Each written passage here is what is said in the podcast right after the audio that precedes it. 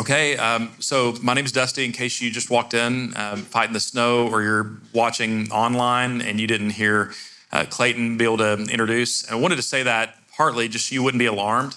Um, that you know you could have could have seen that and been like, "Whoa, man, that that chemo." Um, um, it's like it's added ten years to him. Probably lost twenty pounds of muscle mass, doubled or tripled body fat percentage. And I just want to encourage you, man, he's, he still looks exactly the same. He's doing awesome.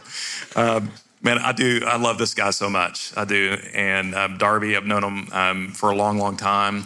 And I love this church so much. I was actually, I was able to poke my head in your first Sunday in this building. And, um, and whenever you dedicated this facility to, that I love this church. I've got a ton of friends here. Um, I know uh, almost all of your elders I know decently well. And I've actually, I was super bummed that the 1130 um, got axed uh, today because I had a, a, bunch of, there are a bunch of kids that go to this church, like junior high, high school age kids that I've coached in the past in baseball. And so I've just got lots of friends here, and it's a joy to be able to, um, to talk uh, through the Bible a bit. So um, I probably have a bit more uh, of an ambitious sermon than I should when you're the guest preacher because pretty much what we're going to be doing today is the text we're going to be in is the whole Bible. All right. So uh, the whole thing is what we're going to cover. Now, in a way, I think that you're prepped for this because um, you guys just started in Acts, correct? And so in Acts 1, that um, one of the um, one of the key verses in Acts 1 8, it, actually tells you the whole point of the book of Acts, and it talks about what the book of Acts is trying to explain. Because um, that Luke is the one who wrote it, who's the same one that wrote um, the, the gospel account of, of Jesus' life in the gospel of Luke. And what Luke's trying to do in the book of Acts is tell us okay, so how in the world then did a few scared Christians that were all huddled in a room, how do we get from there to churches all over the ancient world? Like, how did that happen? How did the gospel go from Jerusalem to, to Judea to Samaria to the ends of the earth. Like, how, how is that happening? And the book of Acts is telling that story. So I think it's awesome that you guys are going to spend the next um, several weeks uh, just walking through Acts, and that's the story. And so, in a lot of ways, I'm going to be um, I'm going to be building on that idea today about talking about how um, how what God's plan, how it went from you know Jerusalem all the way all the way to Lubbock and beyond. How did that happen? and it's ambitious because we're going to look at the really the story of the whole Bible. But before we do that, I want to make a bit of a personal link with you uh, so that we're all on the same page on what we're even talking about. Because we're talking about salvation today, is really the, the conversation. And here's the argument I'm going to make is that I think every single one of us has like a functional salvation story. And uh, whether you're, you know, you're watching this online, you're here in person, and you're like, ah, you know, I'm, I'm here. Is it 10? Let's stop and pray. Um, Lord, this is when we pray for Clayton, pray for his healing, his health, his encouragement for Darby, for their children, uh, for them all to hope deeply in you. And we are asking that you would um, extend life, that you would um, help him through his treatments, that you'd give him strength and encouragement. And I pray this in Jesus' name. Amen. Thank you all for praying for my dude. I really appreciate it. Uh, so, uh, so we we're going to spend some time um, talking even on the personal level that all of us have a story, a, a, salvation story, functionally speaking. And even if you're thinking, "Nah, I'm I lost a bet," and um, I, you know I picked a different team for the NFC Championship, and I really thought the Lions had it, and you lost a bet, you had to come today, or you had to watch online. That um, and you're like, no, I'm not really religious, so I don't really buy into all that salvation. See, I think you do. I think all of us do. And I'll even add this even if you're like, I, I am a Christian and I buy into this stuff, and that we can even sometimes, while we believe in some things about the cross and believe in the, the Bible story of salvation, that functionally speaking, you can be looking into other salvation stories, maybe more on a practical level on your day to day. So I'm going to walk through four points. Eventually, we'll talk about where the Bible gives um, some content on each of these four points. But I just want to walk through what we mean, just so we're super clear. Um, every salvation story has these four points to it creation um, this is um, how things are supposed to be. Like whenever this is almost like that that part when something really goes wrong in your life, and you're like, man, this this shouldn't be this way. That that's really where you're pulling back to is how were things supposed to be, where there were no conflict, no grieving, no betrayal, um, where it was this is how things were supposed to be in the beginning. Fall not the time of year, but like what went wrong. That's what we mean by fall. Um, how did things unravel? Um, redemption is what'll make it right, what'll fix it. What's our what's our explanation for what'll fix it? And then restoration is how is it finally fixed, and how does it stay fixed forever? So creation. Uh, what, what should it have been like and how was it at the beginning? Fall, what went wrong? Redemption, what'll fix it? Restoration, what it'll be like when it's finally and completely right.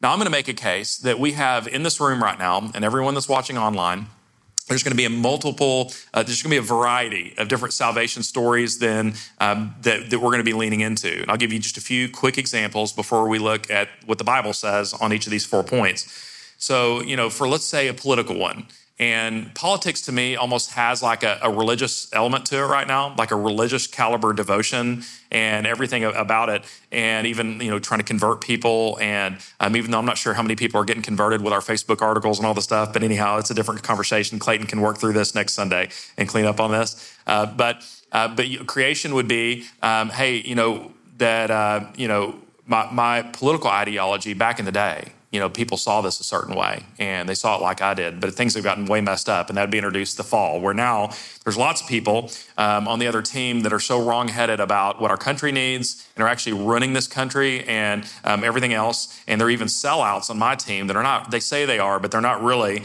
And, um, and there's all sorts of uninformed electorate out there. And, um, and that, that's what's wrong with our country. That's what's wrong with our world. Redemption, what'll fix things if we can either keep our party in power or get our party in power. And that will, um, we get the, the right platform, the right people, and we're going to make things right. Going to fix what's wrong in this place. And then restoration is eventually we're to, you know, we're to win the country over and all the wrong-headed ideology will be out of here and everybody will think the same way. It just happens to be my way. And, uh, and then it'll be fine. Like we're to get, we'll get back on track once we, we kind of get all those people out of here. Um, there, there's a religious story along this lines, uh, like other, it could be Christian, but could be Islam, could be Buddhism, could be Hinduism, could be any religion. Here's the basic layout of religion: is creation is we're supposed to do what's right. That's that's what how it was at the beginning. People were doing what was right. What went wrong is that me and a lot of people don't do what's right.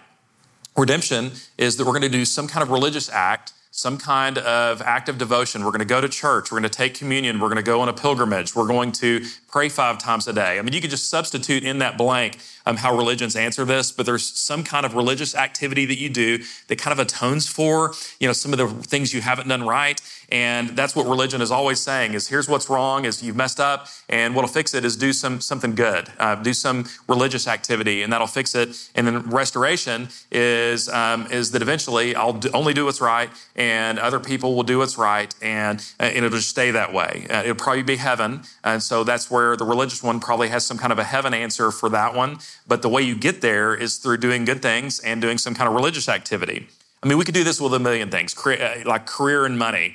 Um, you know how things are supposed to be is I should have plenty of money for all of my dreams to um, to take care of all of my fears. What's wrong is I don't have enough of it. Um, what'll fix it is if I get that promotion, or if I get the right scratch off lottery ticket, or if my kid goes D1 and eventually pro, and if I get on and on, like I, I, then that's going to fix it. And then I'm going to get to a point when I, I'm not ever going to worry. I'm never going to do a job I don't want to do, and I'm I'm not going to be around people I don't want to be around. I'm going to have control over my own life. And there's this storyline of really of salvation related to money, and we could do it with health and fitness. Um, if I could only lose 20 pounds, if I had better skin, um, and if I could reverse aging, and if I could, um, it could be those things. It could be children and sports um, and activities and academics and all of that. We probably should focus more on academics in the Thompson family, but we've done plenty of the sports side.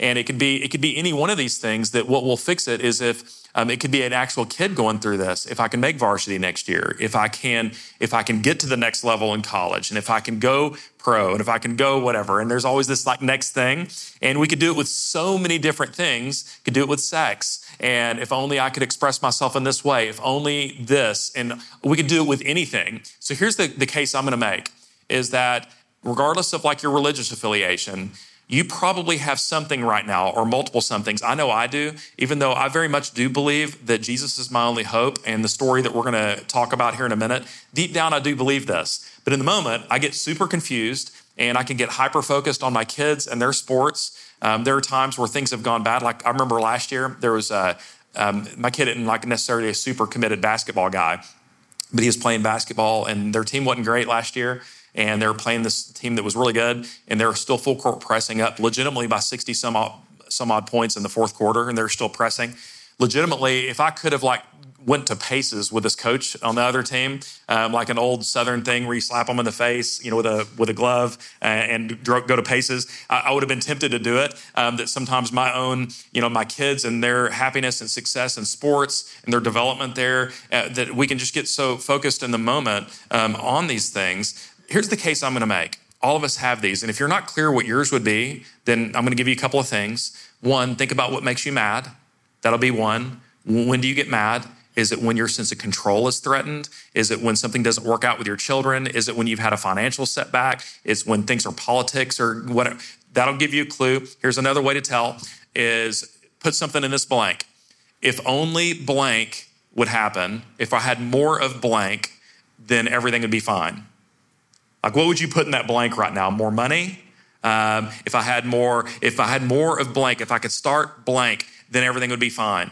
That's going to give you a clue, probably, of functionally speaking, for salvation, what you're looking for in the moment, what you really think is going to fix what's wrong. It'll even give you an explanation of what you think is the most wrong thing in your life. Now, here's the case I'm going to make as we pivot into the Bible.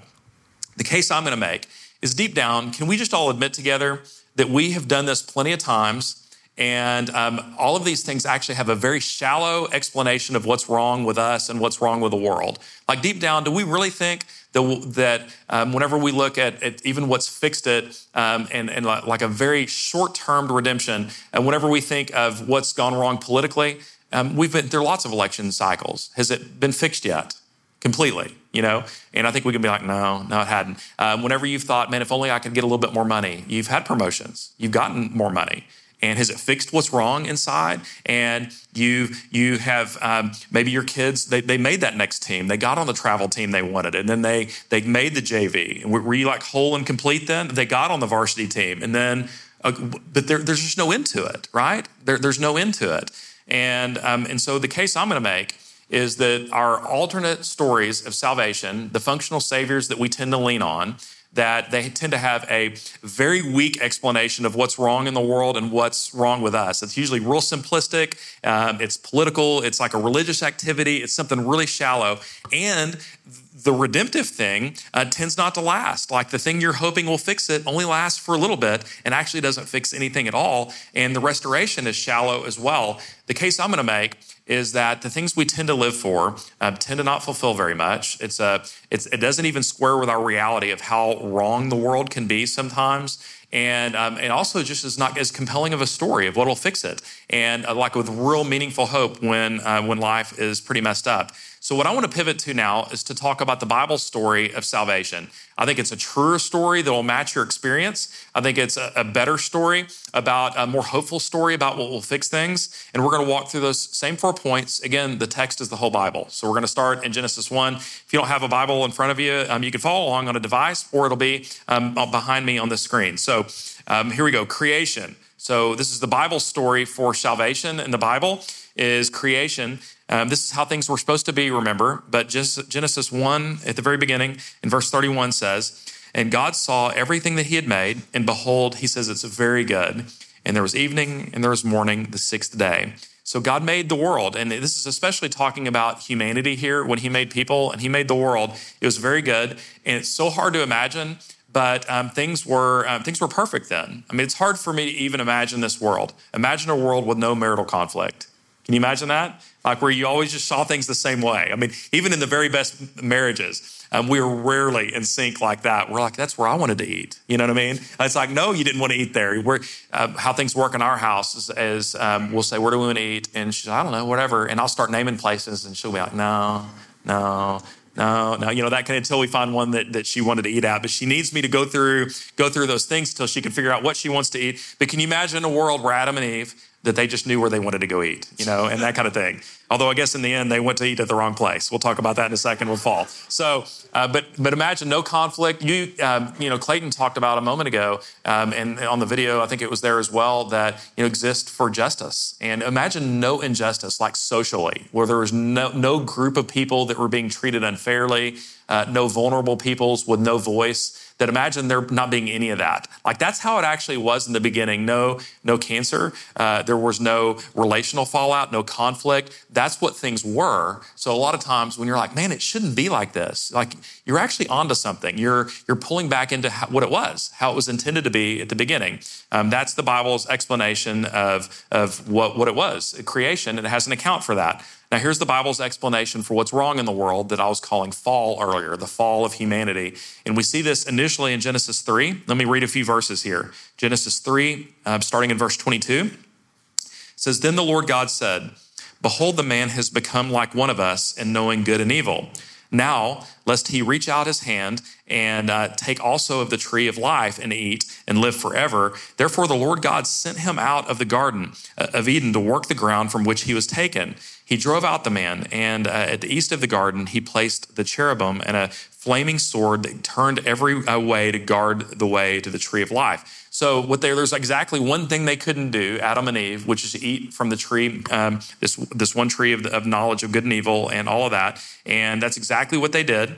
And um, and they they ate of this one tree, and because of that, all of a sudden they became aware and they were their shame, they hid from God, and they became aware of, of a lot of things. And it wasn't a good kind of knowledge either. And um, they all of a sudden sin entered the world. And so this is the Bible's explanation of what is wrong with the world, is that, that that's what happened. And so when there's disease, and there are natural disasters. And um, now all of a sudden we can't agree on where we're going to eat lunch today. And now we've got conflict with one another, and you've got business partners that begin to unravel and go their separate ways, and on and on and on. World, you know, countries that fight and abuse sexual assault. I mean, you could just go on abortion. We could go on and on and on. Whatever you want to talk about, like what's wrong with the world, the Bible has a really robust explanation. In fact, what's wrong with you? Why are you so selfish um, in your marriage, in your relationships, in your business? Uh, why do you want to keep your money for you? And why is it that you uh, almost all of the hopes you have um, are more success, better things for you, a, a bigger, a better brand for you? You could even say. And the Bible has a really robust explanation for this. In fact it carries on. We'll even look at the scripture in, in just a moment in, uh, in Romans 3 that all of us have sinned and fall short of the glory of God, that sin enters the world. And um, I've heard one theologian say it pretty practically we are cracked in the head. All right. And over and over again, you can look at the whole Bible. The Bible is not an idealistic book. It's as robust as your experience with what's wrong in the, in the world that um, when you look at the Bible, there are a lot of holy books that um, that the like the enlightened ones that are there, like the big holy figures. It's almost like there's a cape flapping in the background, and you know they're standing like this, and they hardly ever do anything wrong, and they a lot of times they don't, and they're always right. The Bible, like it can be actually really unnerving if you haven't read the Bible before, and you're like, I'm going to start in Genesis and you get uh, hardly like just a few chapters in and like the heroes like abraham and jacob and you're like these guys are terrible, man, like flat out terrible. And uh, like it, it's really bad. And the Bible, it just over and over again, even the heroes, except for Jesus, do dumb stuff over and over and over again. And the disciples have a really hard time, even though Jesus is actually walking in their presence, that they have a really hard time believing him and trusting him. And so, um, yeah, the, the Bible, um, the Bible is is saying a lot of this, and it's it's getting into the heart of this. And while we do so many dumb things, that um, that this the Bible has a really robust explanation that will match your experience. You're like, well, that was a terrible thing that happened, and the Bible says, like, yeah, I know, um, it's really bad out there, and it's really bad in here. It's really true. All right, the third thing, redemption. So far, this is like, dude, don't ever ask this guy Clayton to come here again, ever again. It's a good thing it was snowy. This is the most depressing sermon I've ever heard. But the good news is, is that that is actually not where the Bible lands. It actually wouldn't be good news for the Bible just to say, hey, all of you people are cracked in the head. So, yeah, you know, that actually isn't good news. Again, the religious answer is so go to church or go on a pilgrimage or pray five times a day. But the Bible solution is like, yeah, I don't know that like a more committed religious version of you is going to fix that, actually. Um, so here's the Bible's answer for this. And I'm going to stay in Genesis to start at least. Genesis 12 is the first time you actually see a real promise of redemption in the Bible. I mean, you can make a case, there, there's some of that a little bit earlier in Genesis. But listen to this. Um, in terms of the kind of salvation that we know in Christ, it says, Now the Lord said to Abram, Genesis 12, verses 1 through 3, Go from your country and your kindred and your father's house to the land that I will show you, and I'll uh, make of you a great nation and I will bless you and make your name great so that you will be a blessing. So that's talking about uh, eventually the, the people of Israel, that Abraham is the ancestor of all of the people of Israel that would fall. The, the book of Genesis is really the, the story of how all that got going. But listen to verse three. This is interesting. He says, I will bless those who bless you, and him who dishonors you, I will curse. And in you, talking about Abraham, meaning in him, his descendants that would be in his body at this time, and in you, all the families of the earth shall be blessed. So this is the promise: is that in Abraham, right now it's just Abraham and Sarah. They don't even have any kids; they're old and and all that. Like for me, I mean, I'm 51. If right now that if uh, Amy were to come to me and say, "Hey, so we're expecting," like I would cry. Like this would not be a moment of joy for me. I've got a couple of kids already, um, and so um, at this point, um, they, they had not had any kids, so they were like longing and hoping for for children. And uh, but what he says is, is that in you, I'm going to bless all the families of the earth. Because what had happened since Genesis 3 is Adam and Eve were kicked out of the garden uh, because of sin. But then a bunch of ethnicities, races, nations, they began to emerge all over the world, languages, and all these people.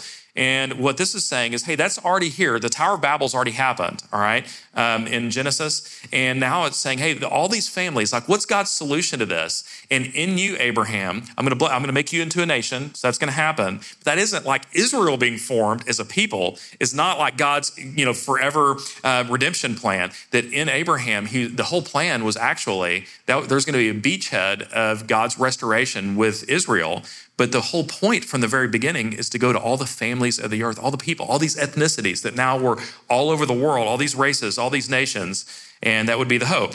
So, and if you continue on in the Old Testament, this is where I wish we had, you know, weeks. You don't, but I do. I wish we could do weeks on this where we could talk about all the prophets that would say, hey, I know it looks like David, which is where the Messiah Jesus would come from, that that tree has been chopped down. but There's actually a shoot coming up, like some new growth. It's not dead yet. And there's a hope that there will be a great descendant of David someday that will come, a great Messiah. Jesus Christ is who we know now that to be. I mean, over and over again, the, the prophets begin to point to that of, uh, of well, hey, you know, we're cracked in the head and we keep doing the same stuff and we keep worshiping these other gods and we need to we need to trust in the true God of the Bible and that day's coming. And, and but there begins to be more and more of the hope in the Old Testament through the prophets of like, yeah, there needs to be one, uh, a new kind of king, kind of like David, except also not a knucklehead and cracked in the head, you know? And so there needs to be a new kind. In fact, God, Emmanuel, you know, Isaiah, we talked about that. Uh, but let's fast forward into the New Testament. And um, this is a really interesting passage. And it's probably the passage that helped me understand um, the nature of of the um, the gospel itself. And by the way, on that Genesis 12, when you guys get to Acts 3, you're actually going to see that verse referenced as um, talking about Jesus. Um, that that's exactly how the New Testament understood that. Uh, but look at this in Romans 3. This is a really interesting passage. And I wish, again, we could spend a lot of time on this, but I'm just going to make a single point from it. Verse 23 For all have sinned and fall short of the glory of God. I referenced that earlier. Um, we're all cracked in the head. Again, the Bible has a very robust picture of what's wrong, but here's the redemption. Um, and are justified, that means made legally right with God uh, by his grace as a gift through the redemption that is in Christ Jesus. So there it is. The redemption comes through Christ, his death and resurrection. He obeyed all of the law where Israel could not, where you could not. Um, instead of just saying, go to church, uh, take communion, go on a pilgrimage, do something really um, legit, some kind of act of obedience. It's like, no, actually, God's going to come to the earth and he's going to obey the law and he's actually going to redeem um, whom God put forward as a propitiation. That means a kind of a form of atonement. Um, not a religious act that you perform, but an act of death and sacrifice that God would perform on your behalf. This is incredible uh, to be received by faith. That's how you access it, is by believing in Him. That's how that happens. This was to show God's righteousness because in His divine forbearance, He had passed over former sins. So God had not judged sin as seriously as He should have. When you read the Old Testament and you see all the dumb things that Israel would do, even the very best of them, um, God should have judged all that more severely. And, and, he, and so it creates a form of crisis in a way of, okay, God, are you just? though? If you're are you to you're to justify and you haven't punished sin as seriously as you could have? And here's verse 26 is the answer for why um, the cross is is why it is that this is a totally different conversation than every religion that you can imagine, every other form of salvation. Verse 26, it was to show his righteousness at the present time so that he might be just on the one hand and the justifier uh, of, of the one who has faith in Jesus on the other. So let me just explain this briefly. This is why we have to have the cross, um, why it is that um, we can't just say go to church, we can't just say go on a pilgrimage, we can't just say quit cussing, uh, we can't just say, like, here's a religious thing to do that'll make up for all the dumb things that you do and then it'll be fine is that, that God's justice is on the line here. And this is why God could not, he actually could not just forgive sin, because he could have. Um, if you think of, you may have wondered that, going, why didn't God, why did he send Jesus down? That's like extreme. Why did Jesus come to the earth to die? Why couldn't he just from heaven be like, hey, I just hereby uh, forgive you guys. So it's you're all good, all right. Um, and a lot of us may think that, but here's the reality: He actually could not and remain just. That's what this is saying. Is if God's going to be just, if he's going to be holy, which that's what God is, and if he's going to show us grace, if he's going to justify us, which makes us right with God, the only way where both of those things could be true is for the sinless one, God himself, to come to earth be born, live, obey all of the law, actually be righteous where me and you are not, and Israel was not. He's going to succeed in the wilderness and not succumb to t- temptation like Israel did. Um, it talks about that in Luke 4. He's going to do all of that and obey where we could not, where Israel could not. And then when he dies on the cross and he's resurrected from the dead, he remains just, yet he justifies me and you, and we receive grace. This is the story of redemption in the Bible. And what this means is, is that this is the only hope for you. Um, there is no plan B of like, yeah, but I'm going to be nice and I'm going to handle my money well, and we raise kids the right way, and we choose the right schooling option, and we, you know, and we um, we do whatever whatever it is, like you think, well, yeah, plus I'm in shape, uh, or whatever it is that you think that you're going to be fine for, or um, we we vote the right way. None of those things are going to make you right with God. Your only hope, and here's the kicker: the only hope for all the families of the earth all the peoples, all the nations, all the people everywhere, whether they've heard of Jesus or not, their only hope is going to be in Jesus' death and resurrection. That's it. That's the only way, because he's going to be just and holy. Like he can be nothing other than. But the only way people are going to be justified um, in him is by believing in Jesus. Look at this, even for where it is that um, that this plays out for you. And by the way, this is such a big deal. Um, I love reflecting on God's grace on people. Um, I'm, I'm, probably in this room the least likely Christian in this room. Broken family, um, alcoholics everywhere, divorces. When my stepdad died three years ago, the first thing I did um, was took his Nazi flag and Confederate flag off the off the wall. All right, so like that's my background, like my family of origin. Um, and I can't believe that God in His grace saved me. It's like unbelievable. Um, maybe some of you feel that way. I'm always so intrigued when I meet with people that are going to our church and people I meet in the community to be like, How did you become a Christian? No, like for real. Like, how did this happen? Like, and it's crazy. Like, yeah, I grew up in church and hated it. Felt like I never performed and was so ashamed and mad and thought it was all total bogus. And then, uh, and then God in His grace shows these things to me, and um, I see that it was never my performance. And like, I'm always just so shocked. And every story is unique. You need to tell that story all the time. Um, I love that. Um, but now look how like God does this with us, but then we're invited in to God's like global like redemption plan. Um, this is sometimes called the Great Commission in Matthew 28 um, 19 and 20, and you can see how God's going to use us to fulfill what he said to Abraham. He's going to use Jesus for sure, but he, we get to play.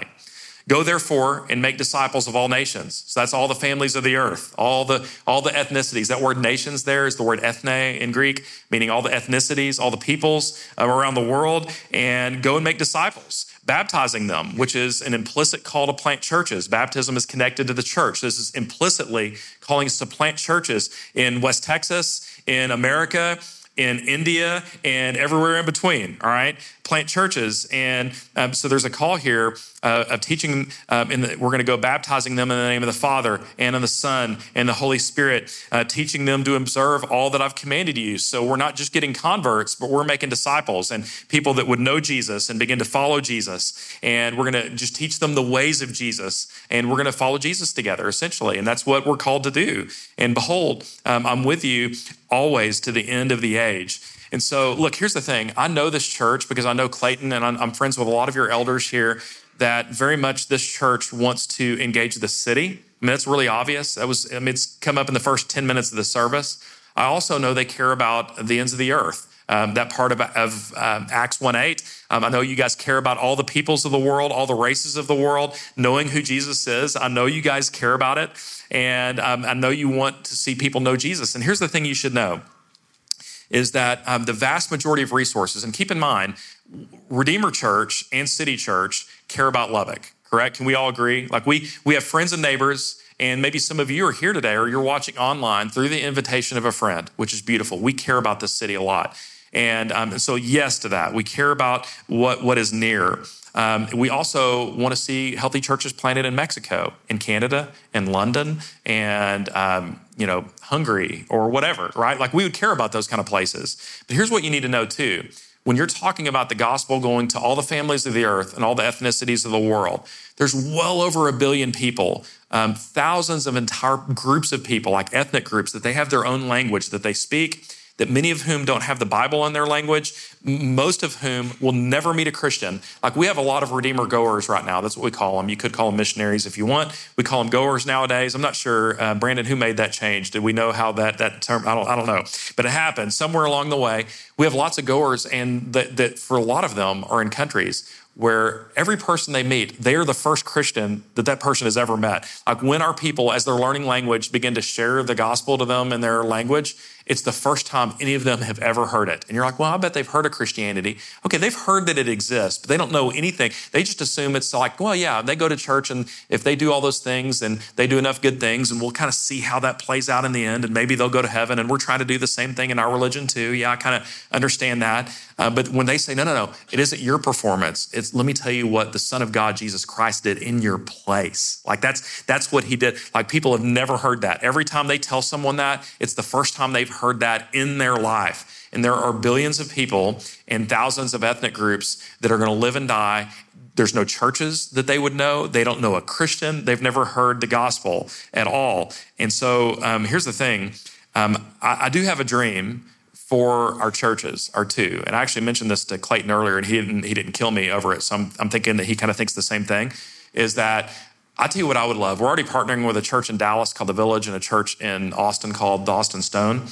I would love it if in two or three years that Redeemer Church and City Church, we already have, we're friends. You can tell. I mean, you don't probably invite somebody to come preach that you don't trust. And I feel the same with Clayton and your leaders here. That wouldn't it be incredible if in two or three years from now, our churches were sending goers to the nations to tell people about Jesus that have never heard, and even training together, sending together, maybe even teams that are blended together, serving together, and keeping them there. Um, could you imagine what that would look like? I mean, that's a dream. Um, but I think that since it's not just like we're not fighting for market share here in Lubbock, uh, because we're brothers and sisters who love Jesus and um, we want to see Jesus known in our city and beyond, then I think we could partner um, because Jesus is real. And this is this story of redemption that goes way beyond any single church, correct? And so, but this is the big story. And not only does it involve you, but we get to play on God being known among all peoples. Love this. Um, fourth, finally, so we've got creation. God made the world. It was beautiful. Fall, we're cracked in the head. Uh, redemption, Jesus comes and restores all peoples, including all who believe in this room and who are watching online, to himself through the cross and the resurrection. Fourth and finally, restoration. And this is where things are finally made right. I promise you, we all need to think more about heaven than we do. Because look what it's like. Look what it's like. Revelation 22. Then the angel showed me the river of the water of life, bright as crystal flowing from the throne of God. I'm thinking that's a trout stream, but I don't know. We'll see. Um, I can I can hope. And of the Lamb uh, through the middle of the street of the city. Also on either side of the river, the tree of life. We haven't heard about that since Genesis three. All right, um, which is really interesting. Um, through the um, so on either side of the river, the tree of life. And it's 12 kinds of fruit. Listen to this yielding its fruit each month. The leaves of the tree were for the healing of the nations you know, all the battered and bruised and weary people around the world, including you that have troubled marriages, that worry about their children, that don't know if they've got enough food to eat, they don't know if their money's going to last, they're uncertain in the economy, they feel a million miles away from God. Would God accept me? Have I done enough good things? We'll see in the end. I don't know. Um, that that finally, not just that, like at redemption, that's announced to us, but we don't walk in that full reality now, right? Uh, because I don't know if you've noticed this. Even even if you've taken Jesus up on the redemption component we just talked about, you're still cracked in the head. Have you noticed that? Um, and you still do dumb things. and you still say things you wish you regret, and you still handle money poorly, and you still put too much hope in your children. I've already told I do almost all those things, um, way too much. But here's the thing. There is coming a moment for all who've put their hope in Jesus where, um, figuratively, that, that there's going to be these leaves there and that there's going to be healing brought to you in a final sense. Now, I'm not talking about for the moment, I'm talking about forever and also for all the nations of the world, people in Indonesia and India and Thailand and England and in Mexico and in, in Lubbock and these ethnic groups that make up those countries and all the people speaking Pashto and people speaking Hindi and all, they're, they're going to be made right and God's going to finally and completely heal it forever. And no longer will there be anything accursed. So imagine nothing ugly and gross and broken and wicked.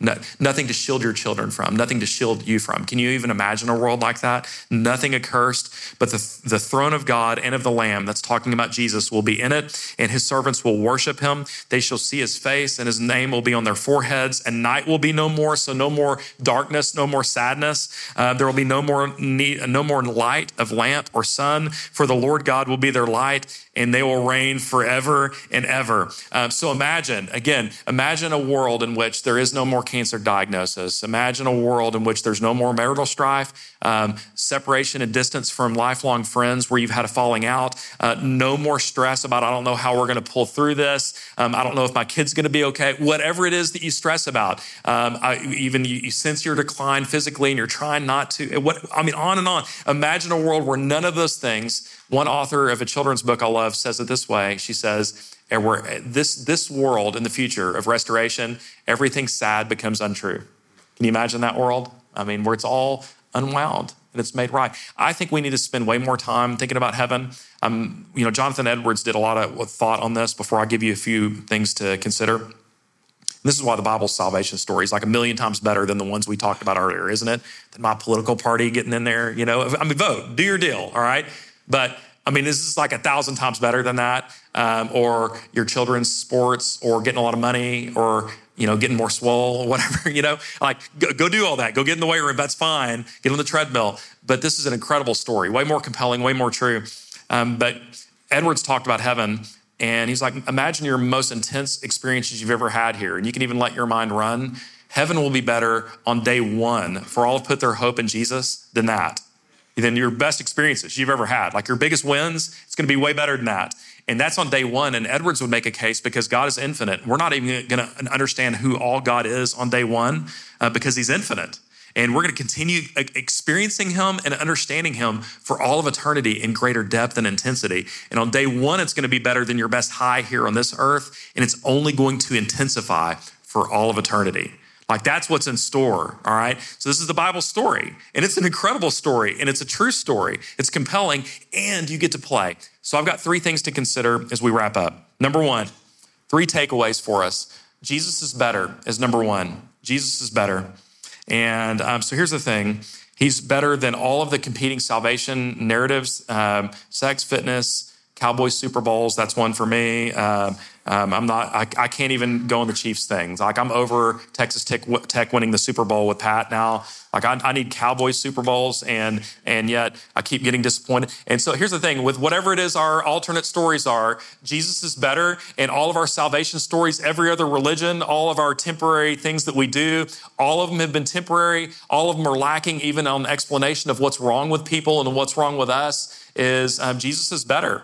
And, um, and I think even us trusting God is actually going to have an impact on the second point um, that we'll bring in here. Second point is that God has a worldwide mission and there's an invitation to join him. All right. So this is what he's doing. All the families of the earth, Genesis 12, repeated over and over again throughout the Old Testament. Jesus comes. We're even commissioned now to go make disciples of all the nations. And even he- heaven is painted as all nations, all tribes, all people. And we get to play. And God has this worldwide mission, and He wants you to believe in Him if you have not.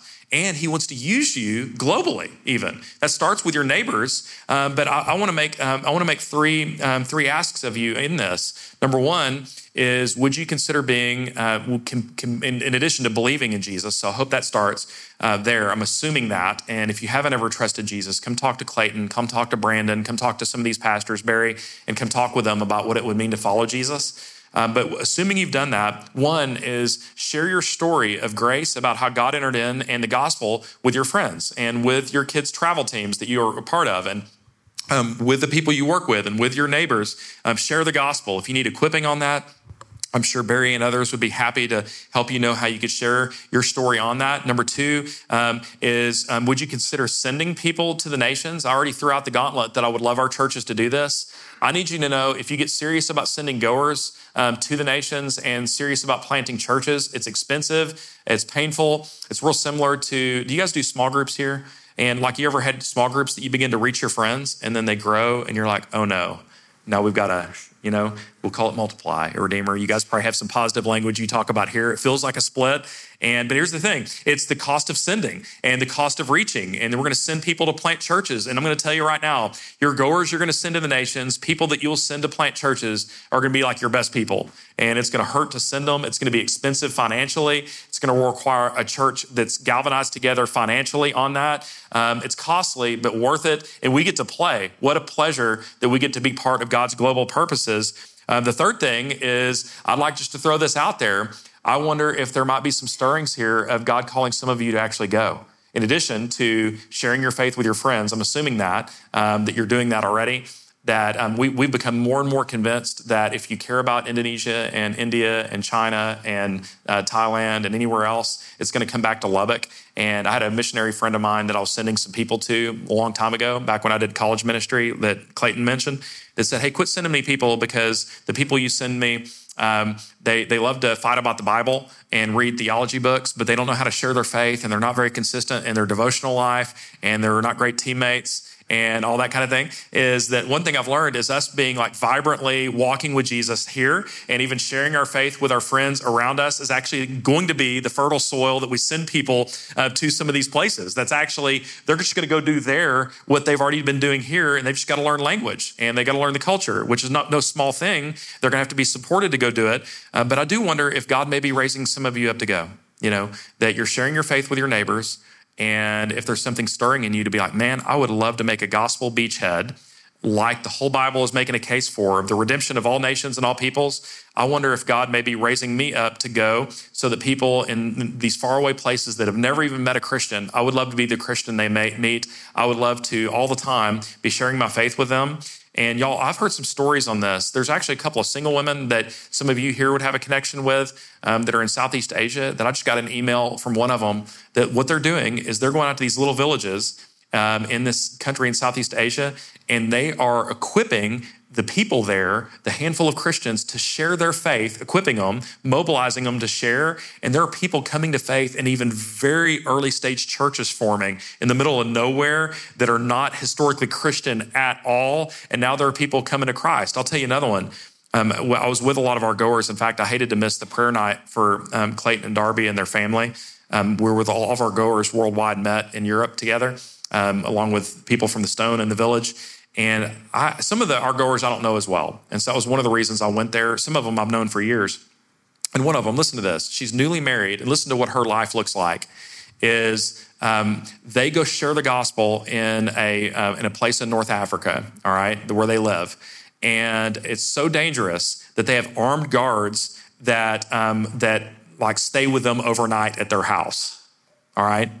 And this 20 something woman and her husband go out to go share the good news with their friends and neighbors um, every single day and entrust their lives to God so that people would know Jesus and they come home and sleep in their beds with a couple of dudes outside with guns to protect them so they don't make an easy target and that Jesus is so worthy to them. I mean, let, let that just sink in for a minute. So valuable, and that there's no other hope for humanity. They're like, yeah, we're willing, we're willing within reason. Um, you know, we're going to take the precautions and all those things. That's why the security guards are there because Jesus is so valuable. I wonder if some of you, you might need, not need to go where there's uh, armed guards and all that, uh, but if some of us might be like, man, I'm in, um, even if it costs my life, even if it costs my future and not getting equity on a home that I'm building into here, Jesus is so valuable. I want people to know. And um, I wonder if God might be raising us up. And point number three is I'm basically just combining points one and two. Your trusting of Jesus right now has implications with God's global mission. And here's what I mean is that my hunch is, is that if you're just chasing dollar bills right now, and if you're just the internet uh, tough guy about politics right now, And if you're, um, you know, continuing on that adulterous relationship and, um, you know, giving in to lust regularly and whatever. I mean, all these other salvation stories, all in on your, your kids' sports are your religion, yeah, functionally. They are your functional savior. You probably are not um, going to be super fired up about living with an armed guard in North Africa. I'm just going to throw that out there. You know what I mean? And um, you probably are not going to be all that fired up, honestly, about sharing your faith with your friends and neighbors that you run uh, life with. And so here's the thing this is where personally us doing business with the lord and coming to a sense of jesus is better and all my hope is there on jesus. And i want to i want to believe in that salvation story. I want to put all of my eggs in that basket. All my chips are to the middle on jesus crucified and resurrected. And if that's true then we're going to be much more likely to engage the global mission that god is uh, inviting us into um, with our friends with our neighbors. If any of this stirs on even the going and the sending component come talk to barry um, um, the dude that was on the video screen, what was his name? Jacob. Go talk to him. That I think that that's what his role is, and they will help you. But more than anything, if you're like, I don't know if that's me or not right now, for sure, what is you is believing in Jesus deeply because it's better and truer, and it will never leave you empty ever by trusting in Christ. So I'm going to pray that this would be true in all of us, that there would be just a deep sense of hope and trust in Jesus and something catalytic that would form, maybe even between our two churches, uh, but certainly in the lives of uh, members of City Church. And I'm so glad you're here and watching online. Lord, would you do something beautiful in the lives of your people? Um, stir us, awaken us, and um, even send us that you would raise up people to go, um, that you would be so valuable to us that even risk and financial hardship would be worth it and that nothing would be more valuable and beautiful. And even, Lord, help us to not settle for far inferior pleasures and loves, that um, the beauty and the grace of Jesus would be the most valuable and beautiful thing. And I pray this in Jesus' name. Amen. Amen. Thank you so much, Dusty. Would y'all help me thank him for coming and sharing? Hey, I want to give you a, a few next steps, and Dusty kind of gave you some direction on some of those next steps. But first of all, if you're here and as Dusty was sharing uh, God's plan of redemption, you're like, man, I've been trusting in another way. I've been trusting in myself and my own uh, righteous works and my own religiosity, what, whatever. I, have been trusting in another way to be right with God and to experience that that redemption and that restoration that, that Dusty was talking about. And you're like, man, I want to. I want to turn from my way in my story and the story that I've been believing in and believe in the story of redemption through Christ alone. If that's you and you're here and you're like, man, I'm ready to give my life to Jesus, here's what you do you, you take out that connect card that's in the seat back in front of you, fill it out, and check that box that says you're committing your life to Christ.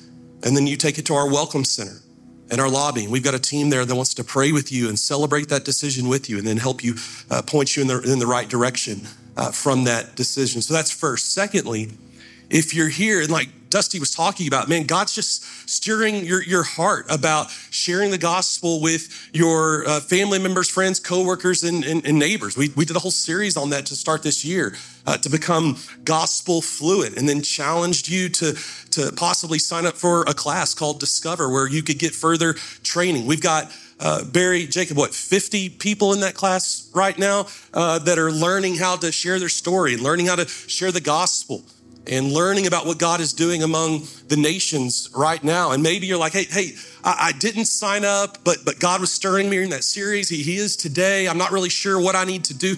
Here, here's what you do. You can talk to Barry, Jacob after the service. You can also, again, fill out that connect form in the seat back in front of you and check a box that says you want to know more about missions or mission trips. You can go on our app. There's an online connect form, and there's a box there for sure that says, I want to know more about missions ministry. That's on our Connect form on our app. So go fill out that form, and Barry and Jacob will be in touch with you about whether that's mission trips. That's a great next step to go on if God's stirring your heart right now. About the peoples of the earth knowing who Jesus is. That's a great next step. Go on a mission trip. But you fill out that form, fill out that card, talk with Barry, talk with Jacob, and they'll point you in the right direction from there. But as Dusty said, if you've been here for very long, you know that our church has a heart to make disciples. We, we call it both here, That's among our family members, friends, coworkers, and neighbors. And there, and there is unreached people groups like Dusty was talking about today. That's, that's the heartbeat of our church.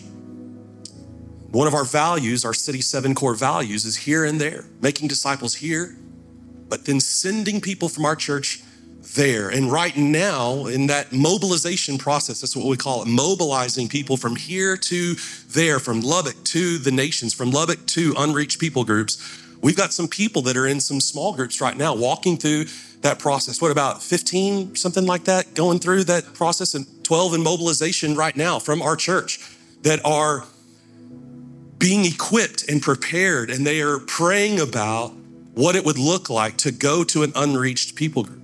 And our, our dream, we've said it over and over and over again, cards are on the table, is to send people here from our church, from here to there, to unreached people groups. And Dusty brought up this idea this morning about us kind of partnering together and having teams of people go together. I know Barry and Jacob have been working with some of the staff from Redeemer in, in that effort. And the answer is yes. The, the, I mean, that's an obvious, uh, obvious answer that we want to work together with other like minded churches to form teams to go from here to there.